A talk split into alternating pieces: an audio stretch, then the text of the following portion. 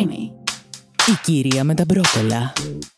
Πασίγνωστη τραγουδίστρια και ηθοποιός παγκοσμίω γνωστή. Τα βλέπετε. Αυτή είναι η καθημερινότητά μου, η διασημότητα. Ένα podcast βγαλμένο από τη ζωή την ίδια. Γεια σας αγαπημένα μου πλάσματα. Καλώς ήρθατε σε άλλο ένα επεισόδιο του πιο τρελού θα έλεγε κανείς, του πιο αλλοπρόσαλου, του πιο προβληματικού ενδεχομένως podcast. Η κυρία με τα μπρόκολα είναι και πάλι κοντά σας. Και σήμερα θέλω να πιάσουμε ένα θέμα έτσι που έχω αντλήσει από τα social media, γιατί όπως καταλαβαίνετε τι κάνω όλη μέρα εκτός από το να δουλεύω και να μην με βλέπει ποτέ το σπίτι μου και να γκρινιάζω για το πόσο πάνε το κορμί μου. Ο, σκρολάρω, ανελέητα στα social media. Και ένα θέμα που έπεσε έτσι μπροστά μου στο λατρεμένο TikTok, γιατί ως boomer προσπαθώ να είμαι ενημερωμένη, να βλέπω, η νεολαία, η κοινωνία, τον παλμό της κοινωνίας θέλω να πιάνω. Έφτασα σε ένα. Έτσι, έπεσα σε ένα θέμα λίγο δυσάρεστο, αλλά νομίζω ότι είναι μια καλή αφορμή για να ανοίξουμε ένα άλλο μεγάλο θέμα ταμπού. Μπορεί να μιλάω πολύ ενηγματικά, θα σας εξηγήσω. Θέλω να σας μιλήσω για μια είδηση έτσι λοιπόν που διάβασα. Α, ξεκίνησα από ένα βίντεο στο TikTok και μετά το Googleαρα φυσικά γιατί είμαι αυτός ο άνθρωπος που μη δω κάτι στο TikTok. Θα το Googleάρω, θα το φτάσω, θα το τερματίσω. Λοιπόν, πριν κάποιους μήνες ε, σημειώθηκε μια τραγωδία τουλάχιστον μπορώ να πω στο Μεξικό όπου ένα δεκάχρονο κοριτσάκι αποφάσισε να αυτοκτονήσει και να αφήσει ένα πολύ ιδιαίτερο σημείωμα πίσω για τους λόγους που οδηγήθηκε σε αυτή την πράξη. Στις 6 Ιανουαρίου, εγώ θα ξεκινήσω λέγοντας ότι είναι η μέρα των τριών βασιλιάδων γιορτάζεται στο Μεξικό, όπου αυτή τη μέρα τα μέλη των ε, οικογενειών ανταλλάσσουν δώρα μεταξύ τους. Την ίδια λοιπόν ε, ημέρα, οι αρχές ε, της πόλης από την οποία ήταν το κορτσάκι, συγγνώμη, θα προσπαθήσω να τη διαβάσω τώρα αυτή την πόλη, καταλαβαίνετε. Αγουασκαλιέντες πάρα πολύ καλά. Το είπαμε, εξαιρετική ισπανική προφορά.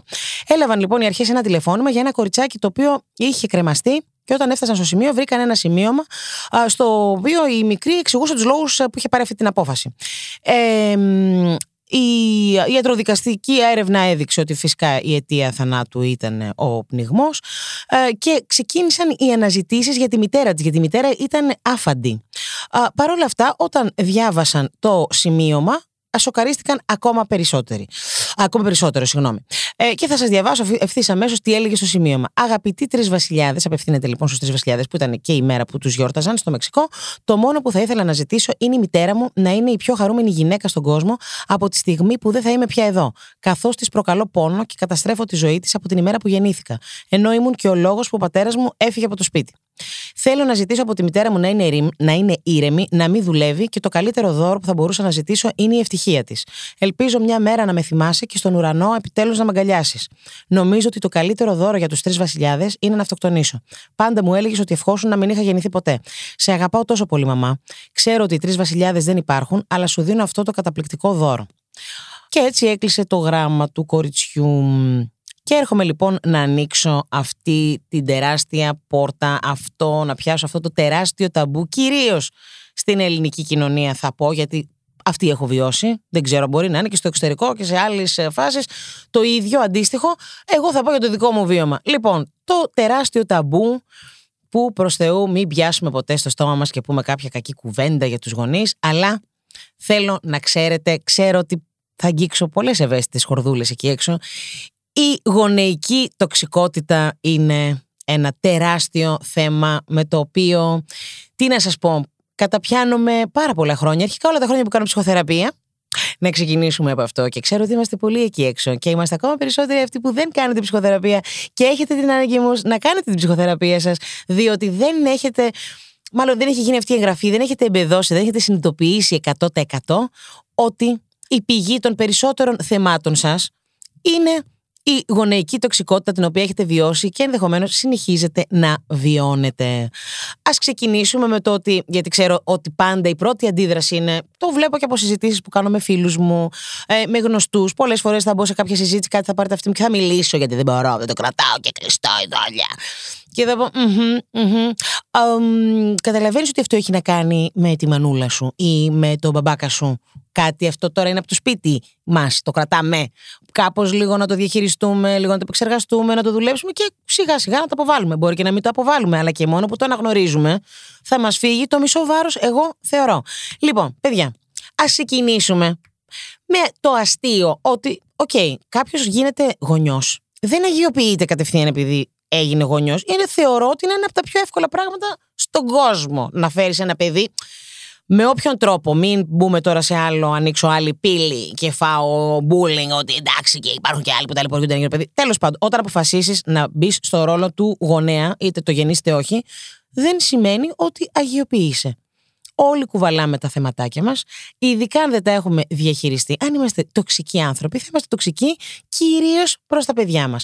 Απευθύνομαι στους Έλληνες, Ελληνίδες Έλληνες εκεί έξω αυτό το που πλέον έχει καταντήσει κομικό και καλά ανέκδοτο τη Ελληνίδα Μανούλα, το ζακέτα να πάρεις ή έλα παιδί μου το ταπεράκι σου και πέστα στη Μανούλα όλα και για πάντα θα είσαι το παιδί μου και εγώ θα είμαι η μαμά και πάντα θα σου συμπεριφέρομαι σαν να είσαι τριών ετών. Αυτό, αυτό είναι η επιτομή της τοξικότητας.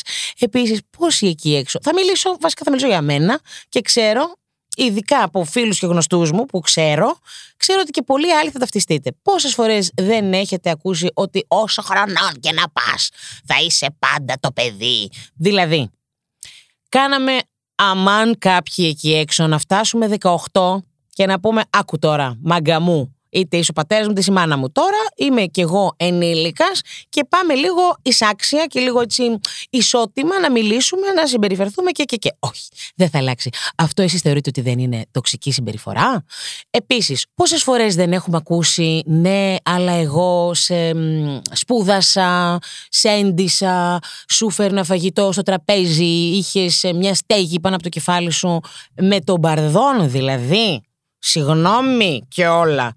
Αρχικά, άμα αρχίσω εγώ και σας πετάω το ότι ζήτησα να γεννηθώ, ζήτησα να γεννηθώ στη συγκεκριμένη οικογένεια. Πρέπει να πω ευχαριστώ που με ταΐζατε και δεν με αφήσατε ας πούμε, να πεθάνω. Να πω ευχαριστώ που με ντύνατε και δεν με αφήσατε ξεβράκωτη στο δρόμο. Που είχα ένα σπίτι και δεν έμενα ας πούμε, σε ένα παγκάκι. Πρέπει να πω ευχαριστώ. Αρχικά, παιδιά, αποφάσισε να γίνεις γονιός. Συγγνώμη κιόλας. Uh, it goes with the territory. Αν γίνεις γονιός, ναι, ξέρεις ότι τουλάχιστον μέχρι τα 18 του παιδιού σου πρέπει να τον τίνεις, να το ταΐζεις και να το στεγάζεις. Φυλάκια. Δεν θα ζητήσεις ποτέ, ποτέ. Δεν, είναι, δεν υπάρχει καν υποχρέωση, δεν υπάρχει ο λόγος να σου πει το, το παιδί ευχαριστώ. Ευχαριστώ. Σε ευχαριστώ που με έντυσες, σε ευχαριστώ που με ταΐσες, σε ευχαριστώ που με στέγασες. Εκεί, εκεί, ξεκινά, εκεί ξεκινάει το υπέροχο ταξίδι στις ενοχές στις ενοχές που κουβαλάμε μέχρι να σβήσουμε τα μάτια μας και να φύγουμε από το μάτιο του το κόσμο. Και θα επανέλθω και λίγο στο γράμμα του κορίτσιου. Δηλαδή, είναι δυνατόν να υπάρχει εκεί έξω που δεν είναι μόνο αυτό το δεκάχρονο κορίτσι, είναι πάρα πολλά κορίτσια και αγόρια εκεί έξω και οτιδήποτε. Υπάρχουν πάρα πολλοί άνθρωποι εκεί έξω που ακούνε καθημερινά ότι είναι η πηγή της δυστυχίας των γονιών τους, ότι οι γονείς τους ε, ταλαιπωρούνται για να τους κάνουν ανθρώπους, ότι το ένα, ότι το άλλο και ότι είναι όλα τα κακά της μοίρας ξεκινάνε από το ένα παιδί. Δηλαδή, α, α, δεν είμαι καλά, δεν είμαι καλά, συγγνώμη, θα πηγαίνω από το ένα στο άλλο. Και καταλαβαίνω ότι, ναι, δεν είναι τόσο εύκολο να πεις ότι ρε παιδί μου, ο πατέρας μου, ξέρω εγώ, είναι μαλάκας η μάνα μου είναι καριόλα. Θα ρίξω μαύρη πέτρα πίσω μου. Αλλά μην ξεχνάμε, όπως λέμε στο ταξίδι της εξέλιξης και της αυτοβελτίωσης και του τέλος πάντων να κάνουμε τη ζωή μας ευκολότερη και να απαλλαγούμε από κάποια βάρη. Πολλές φορές έχουμε μία έντονη άρνηση και το λέω εγώ ίδια που έπρεπε να περάσω τα 30 μου χρόνια, αν και είμαι μόλις 24 εδώ και πάρα πολλά χρόνια, μετά τα 30 μου να και μετά από βαριά ψυχοθεραπεία, θλίψη, θυμό, ενοχή, ε, κρίση πανικού, τι, ε, τι άλλο να πω, ε, βουλημικές κρίσεις, ό,τι θέλετε, τις Παναγιάς στα μάτια, όλα τα έχουμε βιώσει. Δηλαδή να, να φτάνουμε στα σημεία να παίρνουμε αντικαταθλιπτικά και και και, επειδή είχα την αντίσταση ότι την έβλεπα, τη ζούσα την τοξικότητα, τη ζούσα 30 χρόνια. Και ναι, αλλά είναι η μαμά σου. Ναι, ρε παιδί μου, ναι, είναι η μαμά σου, ναι, είναι ο μπαμπάς σου. Οκ, και επειδή δηλαδή αυτός ο άνθρωπος με έφερε στη ζωή, πρέπει να μου κάνει τη ζωή πατίνι, πρέπει δηλαδή να φύγω μια ώρα αρχίτερα από αυτή τη ζωή, επειδή αυτός με έφερε στη ζωή. Όχι. Όπως δεν επιθυμούμε την τοξικότητα στις σχέσεις, πόσο συχνά δεν λέμε πω, πω αυτή η γκόμενη είναι τοξική, πω, πω αυτός ο γκόμενος είναι τοξικός. Ναι, μπορεί να είναι τοξικός και ο γονιός σου ο γονιός σου. Καταλαβαίνω επειδή είναι ο γονιός σου και θα είναι πάντα εκεί στο βάθρο, πάντα στο θρόνο του. Είναι ο γονέας, έχει φέρει στη ζωή. Το καταλαβαίνω. Μου τα εξηγεί και εμένα η ψυχοθεραπεύτριά μου που κάποια στιγμή πρέπει να τη φέρω για μια συνέντευξη να πει κάποια πράγματα. Δηλαδή, λέγω, να μπουν στη θέση τους. Το καταλαβαίνω. Δεν είναι εύκολο. Μάλλον δεν θα γίνει ποτέ. Πώς να σου πω, βλέπουμε και παιδιά που γονείς τους μπορεί να είναι ε, βιαστές, ε, δολοφόνοι, ε, serial killers, τα πάντα, τρομοκράτες, οτιδήποτε.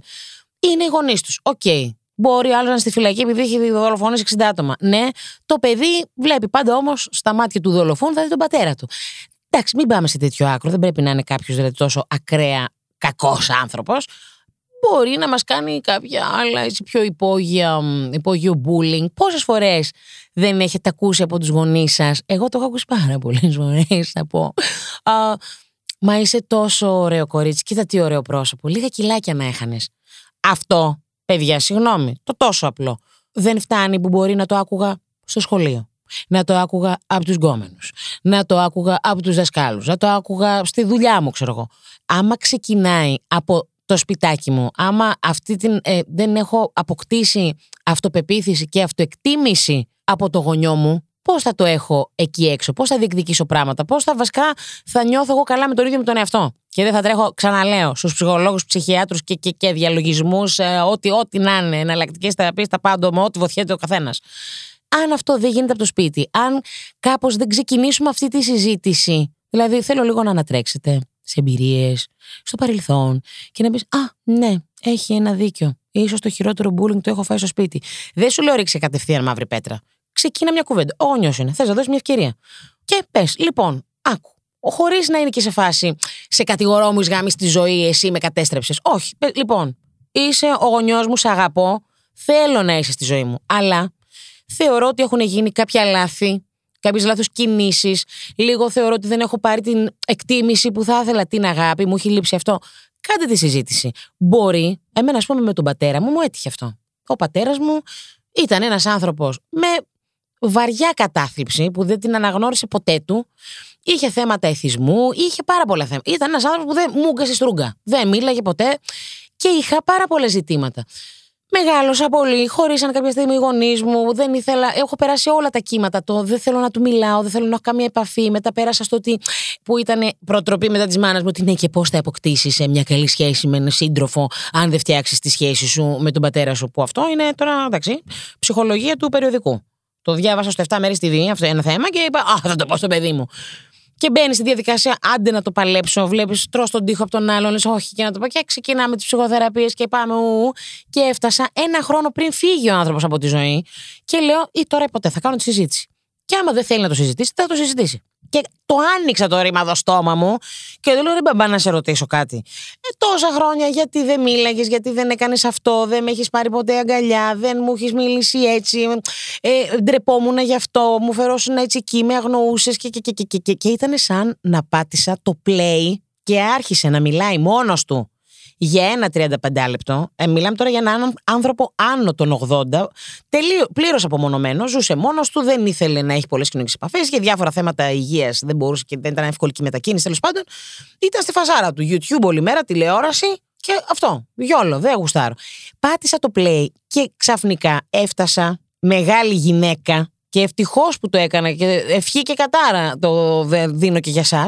Και δεν μπορώ να πω, δεν δικαιολόγησα τις συμπεριφορές του, αλλά τουλάχιστον ένιωσα ότι κατάλαβε τη δική μου έλλειψη, κατάλαβε το ότι δεν μου είπε εντάξει σε τρελή, όχι εγώ σε αγαπούσα και εσύ δεν καταλάβαινες μαλακισμένο, μου εξήγησε τους δαίμονες με τους οποίους πάλευε ο ίδιος και ότι τόσο ήξερε, τόσο μπορούσε, τόσο έκανε. Δεν θα πω ότι το λύσαμε, γιατί και όταν τελείωσε να λέει που καταλήξαμε σε κλάματα και να γκαλιά και να μου λέει εγώ σε αγαπάω και ας μην στο έχω πει ποτέ και έφτασα τόσο μεγάλο να σου το πω. OK, okay, μπράβο, αυτό είναι δώρο. Δεν θα πω ότι κάθε φορά μπορεί να καταλήξει έτσι, γιατί έχω και την άλλη περίπτωση, ας πούμε, της μητέρας μου που απλά δεν έχω καμία σχέση πλέον μαζί της. Αλλά το επικοινώνησα. Είπα, έχω αυτά και αυτά και αυτά και αυτά τα θέματα θεωρώ ότι έχουν γίνει αυτά και αυτά και αυτά τα λάθη και επειδή ναι, η πηγή της τοξικότητας στη ζωή μου είστε εσείς οι δύο, θα το επικοινωνήσω, θα το πω. Γιατί από τη στιγμή που είστε γονείς μου, άμα δεν μπορώ να τα πω στους γονείς μου, σε ποιον θα τα πω. Το είπα και ό,τι γίνει έγινε. Έγινα καλύτερα εγώ. Έγινα. Μην κοιτάτε που δεν έχουμε και κάνει την τρελή. Εντάξει, είμαι πολύ καλύτερα. Αλλά νομίζω ότι πρέπει αρχικά αυτό να αναγνωρίσουμε ότι παιδιά μεγάλη πηγή τοξικότητας είναι οι γονείς. Τι να κάνουμε. Ναι, τι να κάνουμε; πώς, δηλαδή, όπως τα αναγνωρίζουμε στον κόμενο, στο φίλο και αυτά, είναι και οι γονείς. Είναι και οι γονείς. Το επικοινωνούμε. Μπορεί να φάμε τα, να φάμε τα μούτρα μας. Μπορεί να μην θέλουν να επικοινωνήσουν, να είναι εκείνη σε άλλη φάση, να μην το αναγνωρίσουν. Και εκεί θα δείτε και από την αντίδραση. Άλλο τυράκι κι αυτό. Γιατί και η αντίδραση του αλουνού άμα δεις ότι μπαίνει κατευθείαν στην άμυνα και συνεχίζει, ε, ξεκινάει την επίθεση, είναι αυτή η επιθετική άμυνα, καταλαβαίνουμε, καταλαβαίνουμε, λες, εντάξει, τώρα είσαι σε χάος, δεν, είσαι, δεν έχεις καμία επαφή. Το είπα, το μοιράστηκα και δίκαιο, το δικαιολογείς και κάπως τον εαυτό σου ότι, παιδιά, εγώ επιλέγω, γιατί εγώ έχω κάνει αυτή την επιλογή, η οποία δεν είναι εύκολη. Το να επιλέξεις να φύγεις από μία σχέση ζωής. Εντάξει, τώρα το- το- δεν είναι εύκολο να πεις, εντάξει, εγώ επιλέγω ότι μέχρι να φύγω από το μάτιο του το κόσμο δεν θα ξαναμιλήσω στους γονείς μου, δεν θα ξαναμιλήσω στη μάνα μου, θα ξαναμιλήσω στον πατέρα μου. Δεν είναι εύκολο. Αλλά θεωρώ ότι είναι ένα δώρο το οποίο εν καιρό θα το νιώσουμε και θα το καταλάβουμε, είναι ένα δώρο στη ζωή μας. Γιατί δεν γίνεται όταν έχουμε βιώσει τέτοιο αρνητικό κλίμα, τέτοια τοξικότητα από τους ανθρώπους μας έχουν φέρει στη ζωή. Είναι πάρα πολύ δύσκολο να ξεφύγεις από αυτό και να μην το αναπαράγεις μετά σε όλες τις υπόλοιπε σου σχέσεις. Γιατί, τι να πω, ό,τι βιβλίο ψυχολογίας και να ανοίξετε, με όποιον ειδικό ψυχικής υγείας και να μιλήσετε, τι θα σας πούν, ότι αγάπης μου, στη ζωή αυτή αναπαράγουμε πάντα το οικείο έχω ζήσει μέσα στη σκατήλα, σκατήλα θα αναπαράγω ή σκατήλα θα αναζητώ. Γιατί εκεί ξέρω πώς να λειτουργήσω. Εκεί από αυτό επιβίωσα, οπότε εκεί ξέρω πώς να λειτουργήσω καλά. Θα σου έρθει η υγεία και θα πεις: Εγώ δεν ξέρω τι να κάνω. Δεν μας έχει συμβεί αυτό, ας πούμε, με γκόμενους. Που θέλω, θέλω το κακό παιδί. Γιατί έχουμε μεγα... οι γυναίκες ειδικά έχουμε μεγαλώσει και με αυτό. Εγώ θέλω το κακό παιδί, θέλω τον αλήτη. Ποιον αλήτη, Μαρίδε! Τον μπαμπά σου πας και βρίσκεις. Αν και ο μπαμπάς σου ή το λίγο μαλάκας, συγγνώμη, και όλο podcast είναι, μ' αρέσει που μπορώ να βρίζω, ε. Ή το λίγο μαλάκας, ο μαλάκας σας εγωιτεύει. Εντάξει. Εγώ, ας πούμε, πάντα τα αγόρια, σας είπα, ο πατέρας μου ήταν ένας άνθρωπος μούγκα στη στρούγκα. Τα αγόρια τα μούγκα στη στρούγκα με ταξιδεύανε. Ήμουνα σε. φα- Αχ, αυτός. Μυστηριώδης. Όχι, Μάρι, δεν είναι μυστηριώδης. Έχεις μάθει εκεί να παρακαλάς και να ζητάς και να τσιγκλάς και να λες. Και αυτό είναι το άνετο, το βολικό. Όταν θα έρθει ο άλλος και θα είναι επικοινωνιακός και ναι, να σε φροντίσω και να βγούμε. Πάθαινε αυτό ότι πω, πω, ε, δεν μπορώ, ρε, εσύ, με πνίγει, με πνίγει. Μωρή, σου φέρετε καλά, μωρή, σου φέρετε ανθρώπινα. Αν πληρεί και κάποιες άλλες προποθέσει. Εντάξει, μην λέμε τώρα ότι πάμε το ένα άλλο στάκρο. Από το ένα, από το άλλο, ε, το ένα άλλο στάκρο. Ωραίο το ελληνικό. Πολύ καλό. Αυτό, παιδιά, είναι τεράστιο θέμα. Ανυπομονώ πραγματικά να μου στείλετε μηνύματα στο Instagram account της κυρίας με τα μπρόκολα, γιατί όπου έχω ξεκινήσει, γιατί είμαι αυτός ο άνθρωπος, ε, ε, γίνομαι πάρα πολύ ενοχλητική μερικές, μερικές φορές, αλλά μου αρέσει πάρα πολύ. Θα βρεθώ σε κάποια παρέα, θα λέμε εκεί hi, who, τα βλακίες και κάπου θα ξεκινήσει κάποια συζήτηση, όλο και κάποιος θα πάει να πει τον πόνο του και τσουπ, το ραντάρ μου θα πιάσει ότι Α, έχουμε εδώ θέματα με τη Μανούλα. Α, έχουμε θέματα με την Πατερούλη. Και κάπως θα φέρω τη συζήτηση και θα πάμε εκεί και γίνεται μετά το σύστριγγλο. Γιατί είσαι σε μια παρέα, ξέρω εγώ, με πέντε άτομα και καλά συζητάμε τώρα τη φίλη μου της Μαρίας. Το θέμα που τελικά, ναι, ίσως έχει θε... ίσως δεν τα πάει καλά με τη μάνα της, ίσως η μάνα της τη μισή, ίσως η μάνα της της συχαίνεται, αλλά πώς θα το ξεστομίσουμε αυτό. Και όταν το είπα σε μια φίλη μου, της λέω, Άκου να σου πω. Επειδή το έχω ζήσει, το ζω και θα το ζω. Θεωρώ, ξέρω εγώ, της είπα ότι η μάνα της είναι αδερφή ψυχή με τη δικιά μου. Αποδέξου το ότι η μάνα σου σχένεται. Μπορείς απλά να της το επικοινωνήσεις ότι άκου, κούκλα μου, για να τελειώνουμε με αυτό το αστείο και να μην μου γαμάς καθημερινώς. Έχω την αίσθηση ότι σε ενοχλεί η παρουσία μου. Θες να το συζητήσουμε, θες να το διαχειριστούμε. Και θα γίνει. Ο, εντάξει, και μετά ξαφνικά αρχίζουν και ανοίγουν και άλλα στόματα. Γίνονται και άλλες συνειδητοποιήσεις, γιατί δεν είναι και εύκολο ξαφνικά να βρεθείς και στον πιο κοντινό σου άνθρωπο και να πεις: Ξέρεις τι, ε, εμένα οι γονείς μου με συχαίνονται. Δεν θέλανε να με γεννήσουν. Είμαι ατύχημα. Έχω και άλλη μια τέτοια περίπτωση γνωστού μου που όντως ήταν μια, ε, μια εγκυμοσύνη ατύχημα. Οκ. Επιλέξατε να το κρατήσετε. Το παιδί αυτό.